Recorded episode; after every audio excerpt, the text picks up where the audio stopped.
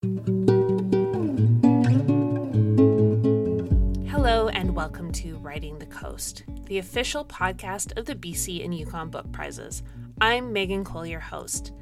And Writing the Coast is your destination for interviews with the authors and illustrators whose books have been shortlisted for the annual prizes. I hope you've been enjoying this season's conversations as much as I have. It's been such a pleasure chatting with these amazing people, and I can't wait to share more with you in the coming months. Now, speaking of amazing people, I need to let you know that my guest for this episode doesn't live in British Columbia or the Yukon. I thought I should get that out of the way before we get started. She did, however, team up with celebrated BC illustrator Julie Morstad to create the book It Began with a Page How Gyo Fujikawa Drew the Way. The author I'm talking about is Kyo McClear. I need to make one more confession. Kyo is one of my favorite writers. Some of my favorite books include her children's books, like The Fog, Yak and Dove, Spork, and Julia Child. Kyo and Julie have worked on several books together, including Bloom, a story of fashion designer Elsa Schiaparelli, and Julia Child. For It Began with a Page, the pair took on the true story of Gyo Fujikawa, whose illustrations have inspired artists for decades. But her story has not really been told. When we spoke, Kyo said that she would have a hard time reading from this book without being able to show you the illustrations. So, this episode will not start with a reading, but instead, Kyo starts this one off with telling us a little bit about this book. Um, it began with a page as a story of a illustrator author named Gyo Fujikawa, and I'm going to get these dates wrong, but she was born at the beginning of the 1900s, and she lived in almost nine, I think 90 plus years. And she was a real trailblazer. She was a um, second generation Japanese American um, who grew up in uh, on the West Coast um, and had you know all the struggles one can imagine when uh, somebody at, at, that point in history would have um, with racism um, and just her family were migrant workers and she they struggled a lot and she was quite remarkable because she was um, one of the first Asian Americans to go on to study art at Cal Arts. I mean, it was it's now Cal Arts. Uh, it was called Chouinard Academy back then, and she studied art and she really wanted to be an artist. And so we decided to tell the story because um, what happened with Gyo was eventually she became a very important children's book illustrator, and I think a lot of people know her work, have seen it, or you know read it as children, or have had their children read her work. But very few people know who she actually was. In fact, most people think assume that um, she was a he anyway, uh, she published mostly in the 50s and 60s and then continued a little bit into the 70s and 80s. But her kind of really uh, important books kind of came out in the 60s. And one of the books that she wrote was a book called Babies, which was published in 1963. And what made it so remarkable was that it was the first book to kind of break the color bar or the kind of color line in publishing because it showed um, interracial children kind of frolicking on the page and um, didn't make any kind of like kind of didn't remark on that in any way. It wasn't a story that was meant to illustrate anything about kind of race relations, but it was just children at play. And that might seem kind of like benign now or something familiar now, but back then it just wasn't done. And she was the first person to really do this. And she actually met a lot of resistance. Her publisher said, you know, they didn't want there to be black babies and white babies kind of playing together on the page because it would kill sales in the South because it was the height of Jim Crow. And she really stood her ground and she fought for this book to be published, and it went on to be published. Um, and it's it did remarkably well. It sold millions of copies. It's now I think sold two million copies, and it became really important to a lot of children growing up. And actually, a lot of her work became very important. And I think for me growing up, um, I remembered seeing her work because I do I do remember this feeling of seeing Asian kids on the page for the first time, um, and it was a a book she'd done that was a, a, kind of compendium of stories, and I I don't think I ever remembered her name until much later when I realized that her name was very much like my own. Um, Gyo and Kyo are very similar, and I kind of put her name in a pocket in my mind and kind of forgot about her. But then when I became a picture book maker, I just was really, I remained curious about her. So um, I wanted to tell her story. How did that process start for you to tell her story? Well, so what happened was that I just started to. Julia and I have done a few picture book biographies together. Well, we've done two. We've done one about Julia Child, which was very loosely kind of based on her biography. And then we've done one which was more of a kind of formal biography of um, a fashion designer named Elsa Schiaparelli. And we were looking to do a, a kind of fulfill a second book contract with Harper Collins in the US and Tundra in Canada. Um, for a biography, and we had lots of ideas. And the idea that we were really compelled with was the story of Gyo, um, at least it was the one I was most compelled with at the time because I I realized that like I had never read anything about her, and so I did you know Google search and I did some sleuthing, and I found very little about her, and eventually I came across a mention of a community on an island off um, Los Angeles called Terminal Island, and the existence of a Japanese American community there, and somebody mentioned Gyo Fujikawa and something that had happened prior to the internment. And anyway, to make a long story short, I realized it was her great uh, great nephew, and so I um, contacted him and just said, you know, I'm really curious about Gyo's life and her story, and um, would you happen to know anything about her? And he said, well, it just so happens I'm like standing six feet away from her archive right now in Santa Monica, and so. I started up this correspondence with um, her, her great nephew, Danny Fujikawa, and eventually um, traveled to Los Angeles. Um, I went there twice, first by myself, and then the second time with Julie Morstad.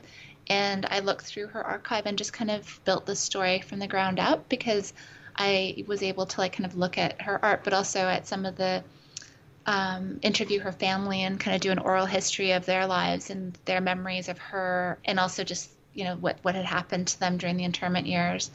And so it was really exciting actually. I've never worked that way before with the kind of primary source material but it felt like it was kind of a mission. Like i just needed to know more and um, it felt like i wasn't kind of um, the challenges were different because i wasn't kind of respinning facts and history that already existed i was kind of i felt a lot more responsibility because i felt like i was telling the story for the first time um, and so that was both challenging and exciting and uh, it was also very motivating because like uh, Julie and I were so privileged. Like we had access to her family photographs, like her memos and notes to her family, cards, just like a lot of personal ephemera. And I just I love research and I love archives, so it was just really a joy. And Julie, who's like always loved Gyo's uh, work and has kind of been influenced by her, was just you know in heaven looking at the original art. So um, yeah, we worked differently than we had in other cases, but it was really fun and we really collaborated.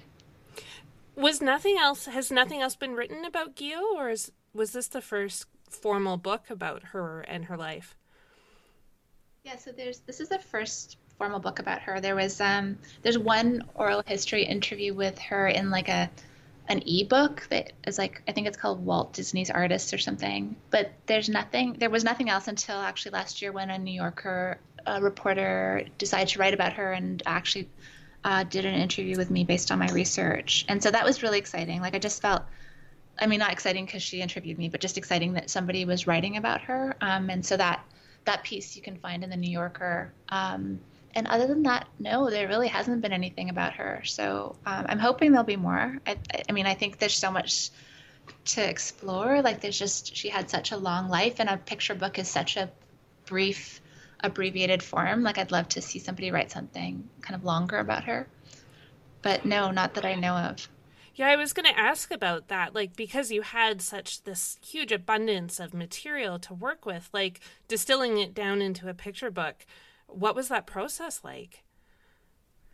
Well, it's always, this is always, especially with biographies, like what I find is I kind of slosh around in the research for a while and then um, the image I use is like, you know, when you're in a pond and it's like kind of silty, and if you like really move a lot, then the water gets really murky and you can't see the bottom. So, and you know, when you're actually searching for something, sometimes you can kind of get frantic. And so, at a certain point in my research, I just have to stop and just kind of stand still in that kind of sloshing water and let things settle. And so, at that point, I can usually see what the central metaphor will be or kind of what the thread or through line will be. And so, you know, with the Schiaparelli book, it was the idea of blooming and flowers. And in this book, I really felt like the image of the page, an empty page, was the central idea. Was that she, you know, and it starts with it began with a page, uh, bright and beckoning, because this is somebody who really like was a trailblazer. Like she really took an empty page and kind of rewrote the idea of how a story could be told, by whom, you know, and for whom. And so I really wanted to kind of take that idea of the page and use it both um, as a kind of metaphor, but also use it kind of almost literally within the design of the book. So if you look at the American cover, is actually a picture of Gyo peeling back a page to reveal this kind of parade of, of children, you know, from diverse backgrounds. And so, uh, and even in the Canadian version, like there's a lot of play with the page itself and the margins of the page, you know, and who's at the border of the page. And so Julie and I really worked with that kind of idea and that metaphor of like how what do you do when there's a certain template for how stories have been told for you know generations and you're trying to break that mold which is what she really was trying to do. Um, and so we really wanted to work that metaphor into the storytelling itself.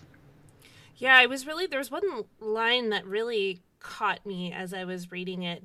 It was something about uh, how things hadn't changed all that much. Like she was watching things change. There's that beautiful illustration that Julie did where it's all um, black and gray and she's crossing the street with the rainbow umbrella. And I just thought it really captured this idea of, of the single story and how she's really seemed to be pushing against that in her work. And I, I it was interesting how you you capture that just with what you were saying in terms of breaking the mold with how stories were told. Yeah. I mean, there's a line where I say, um, I think she says it to her pet poodle because she she had these poodles that were her kind of like muses and companions. Um, she had a very iconoclastic life. Like she remained um, single. Uh, there's some speculation around her sexuality, but no, nothing confirmed. But just that she managed to live independently in New York City um, and support herself was quite a feat at that time. But so there's a line where she says, you know, a story can be anything you want it to be, essentially. Like I'm kind of paraphrasing, but this idea that we don't need to tell stories the same way. And I think that's something that I really want to convey to children. Like, I think there's just so much possibility, even in terms of, like, for me, picture books are so, like, kind of exciting because there's a kind of radicalness to them. Like, you can really there's just so much bending of form and so much playfulness. Um, and I feel like there's not as much adherence to this idea of um, tradition, especially among kind of modern picture book makers. And so I felt like her idea that a story could be anything you want it to be is really important. Like just content wise for children to appreciate that but also um, formally like that you can create anything you want like a you could make you know a book that has no words, or you could make a book that um, you read upside down, or just the idea that we can really invent our own forms of narrative. And so, yeah, I mean, I think she really, she obviously like was a bit more conventional in the way she told a story, but I think even the way she moved, for example, visually between black and white illustration and color. Um, line work and um, kind of broader shapes. Like she was she was quite modern in her sensibility, and I think that's why she's so interesting to so many contemporary artists. Like you know, everyone from Julie Morstad to Christian Robinson have cited her as an influence. That there's something kind of very ahead of its time when you look at her art and and obviously the content of her stories. So, yeah, I think I don't think I've answered your question, but yeah, the, yeah, some of the ideas I had in mind. Yeah, and also I I think what I love so much about so many of your children's books is there's kind of this theme of like looking of belonging like especially with bloom and and this and Gyo and uh, virginia woolf but also like I love that the characters in the children's books are always so diverse and interesting because I, I think it's important for kids to be able to see themselves in the characters on the page. Do you think about that when you approach different characters for your children's books? Yeah, I mean, I don't think it's, it's funny because I don't think it's like about when I approach it, I'm thinking of a like kind of drop down menu of diverse choices, like that I want to tick boxes. But I do think I'm really drawn to characters who kind of set the bar for what diversity actually means in the truest, truest sense, which is that they were iconoclasts and they forged paths that showed that you could live a different way.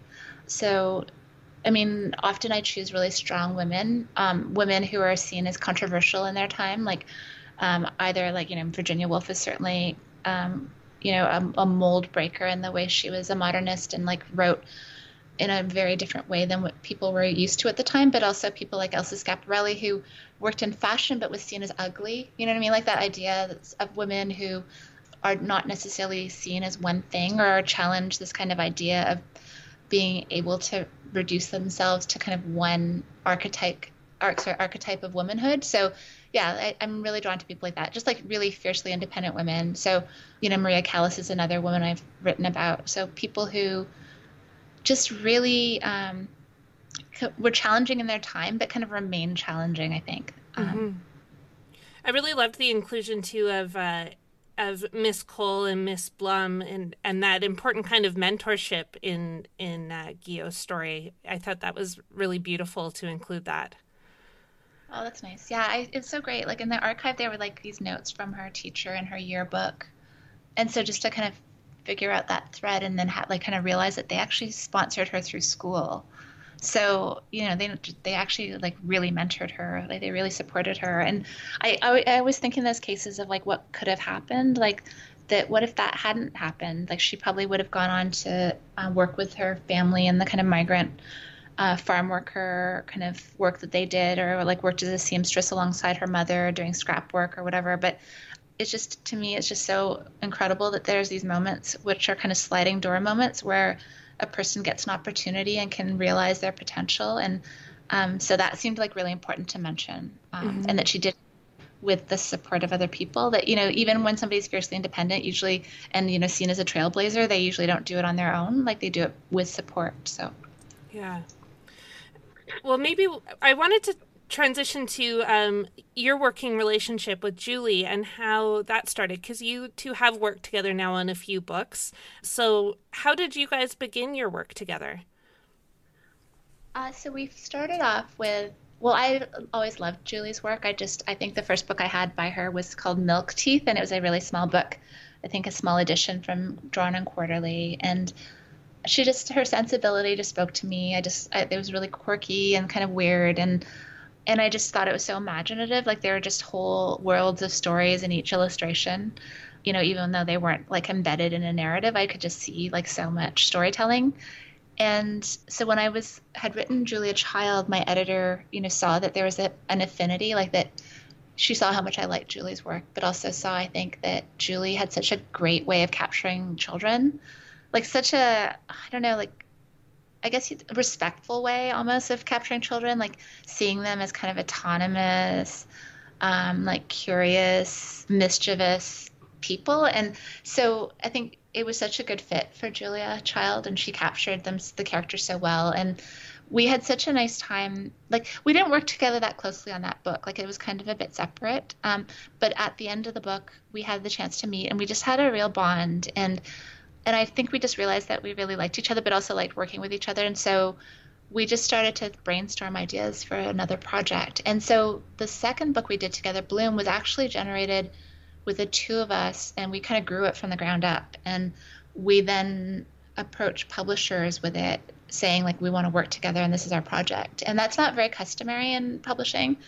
Um, and so we were really lucky and we got a few offers and we ended up with a nice uh, two book deal that allowed us to kind of think about working together for a while. And I just, to me, it's just been a really exciting collaboration because I feel like we just talk all the time on the phone and we kind of go back and forth. And there's just a lot of problem solving we'll do, like with the text or with the image. And it just feels very companioned, like that we're always a sounding board for each other and that we kind of, I don't know, I just, I feel like she helps me make the text kind of leaner and I can I have so much trust in her, the power of her images to tell the story that I feel just like there's a real nice synergy. So it's just it, I just really enjoy that collaboration. Well, and I think that came across even as you said it's hard to read this story without the images. So you the collaboration is so kind of intertwined that that book really needs to be in your hands to to enjoy it.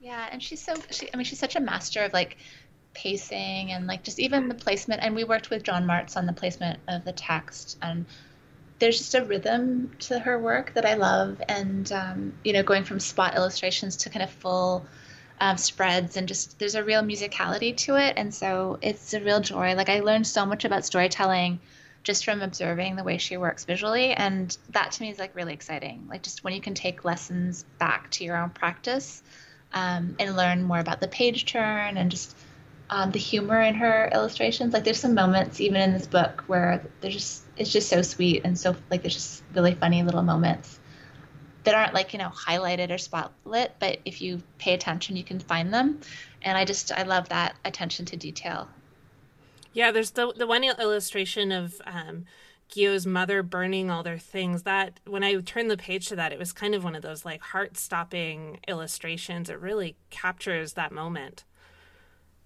That was yes, that's an intense moment in Gyo's life, but also like on the page, like it was, it was a, a struggle because you know the internment is a difficult subject and we didn't want to kind of shy away from the tragedy of that moment because it was really tragic. And for Gyo it was really um, a watershed moment. Like she really she wrote about it she talked about it. Like the fact that her family was interned and she was allowed to be free you know in quotes on the east coast i think was a heartbreak for her and she talked about visiting them and we wanted to capture all that stuff but you know maybe not stay there for too long like not kind of you know, hammer it in too hard, but just to allow to really have kind of faith in the child reader to be able to go, go through that and then to see, you know, how this was part of building her personality and who she ended up being and what she stood for. Like this was really a pivotal moment. And so I thought Julie did such a beautiful job. Like it's that's an intense image, like you said, right? And but there's just such a kind of poetry to the way she did it and also, I mean, it is like a really sad moment, but it's also an incredibly um, powerful moment because it's about a mother taking control and saying, I'm not going to let this happen this way. Like, I'm going to take control of this story at this moment. The thing I think I really liked about both the illustration and the writing in the book was the way it left space for like a child parent interaction around the story. Because I think that's sometimes something we forget about children's books is there's often an adult reading the story to a child so the ability for maybe the kids to ask questions as they're turning the page and seeing that really powerful image there was definitely space for that to happen do you do you think about that kind of pacing i guess it, it would be with the the layout of the story as well on the page yeah i mean i do think about that i think that this book in particular like really uh, warrant some like adult conversation. And we, you know, I didn't want to stuff it with facts. Like there are a lot of things that are kind of alluded to. You know, I don't go into heavy description of the, you know, the executive order that was passed that, you know, that began the internment. But I, you know, I'll say something like, I'll, I'll, kind of approach it more lyrically. But then at the very back of the book, there is a timeline that has kind of more exhaustive factual information. And my hope was just that children might be intrigued or curious, and that their parents might be able to explain some of this to them more um, in an age appropriate way, but maybe in more detail later on. So, yeah, I, it is a bit like it is a nonfiction book, but I wanted it to have a kind of lyricism, and so there's definitely space around the facts. And I thought, I, I mean, I hope that there's conversation that happens in those spaces. Um, I hope it invites that. Mm-hmm. What was Gyo's family's response to the book? They've just been so supportive. Like they they loved it. They like they love they they've kind of been so surprised by it. I was surprised by their reaction to be honest because from the moment I contacted them and said, you know, expressed interest in telling Gyo's story, they were they were like, "What, Aunt Gyo?"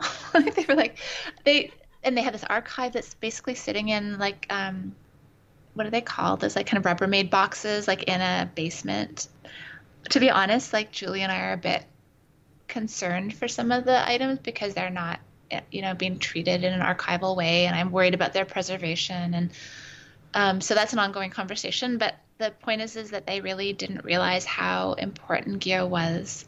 They knew that she was an illustrator, and they knew that her, you know, her books had done reasonably well. Um, but I don't think they realized that she had a cultural legacy, and so they were surprised. I think that some stranger from another country was investigating their their aunt's kind of body of work and history, and I think they were kind of delighted. You know, they were all delighted to tell tell personal stories about Gyo and remember things and stuff. Um, but I think it was really kind of nice and flattering for them to realize that their aunt was so important in this world of of picture books and children's literature. Um, I'm still hoping that somebody does something eventually, like maybe an exhibition at the Eric Carle Museum or something, that it, something happens um, with her work, because I do think there's a lot to share still, and we shared a little bit, but there's there's so much more to share, and I hope that people you know become more curious about her. That was our that was our hope really was not to be exhaustive or definitive, but just to kind of open the door to questions about her and maybe some future kind of ex- excavation. So uh, that was our our kind of dream. Would you do an adult book about Gyo? Uh, I don't think so. Like I think, I mean, I would love to see somebody do something, but I think yeah, I don't I don't really see myself doing it, but I was very excited when the when Sarah Larson at the New Yorker um, wanted to tell her story, kind of for adults. So maybe she'll do it. you can pass the torch. Disappointed her. Are you working on anything right now, or just trying to adjust to new normal? Um, well, I'm I am actually like I've been in a puddle of a book for a while. So like what I described as a slushing around stage, I'm working on a book for adults right now, and so I'm like kind of in in the earliest stages of it. But it's um, it's been keeping me going. I have a few hours a day to write, and I have a few picture books that are kind of in the works. I have um, and some really nice collaborations, so I'm excited about those. Thanks so much for Kyo for being on the podcast, and thanks to you for listening and supporting Writing the Coast. It means so, so, so much that you take the time to listen. If you're interested in finding out more about the BC and Yukon Book Prizes, don't forget to check out our website, bcyukonbookprizes.com. Next time on the podcast, you'll hear my conversation with Sabina Khan, whose book, The Love and Lies of Rukhsana Ali, is nominated for the Sheila A. Egoff Children's Literature Prize. Until next time, I hope you make a dent in your to read pile and enjoy some sunshine.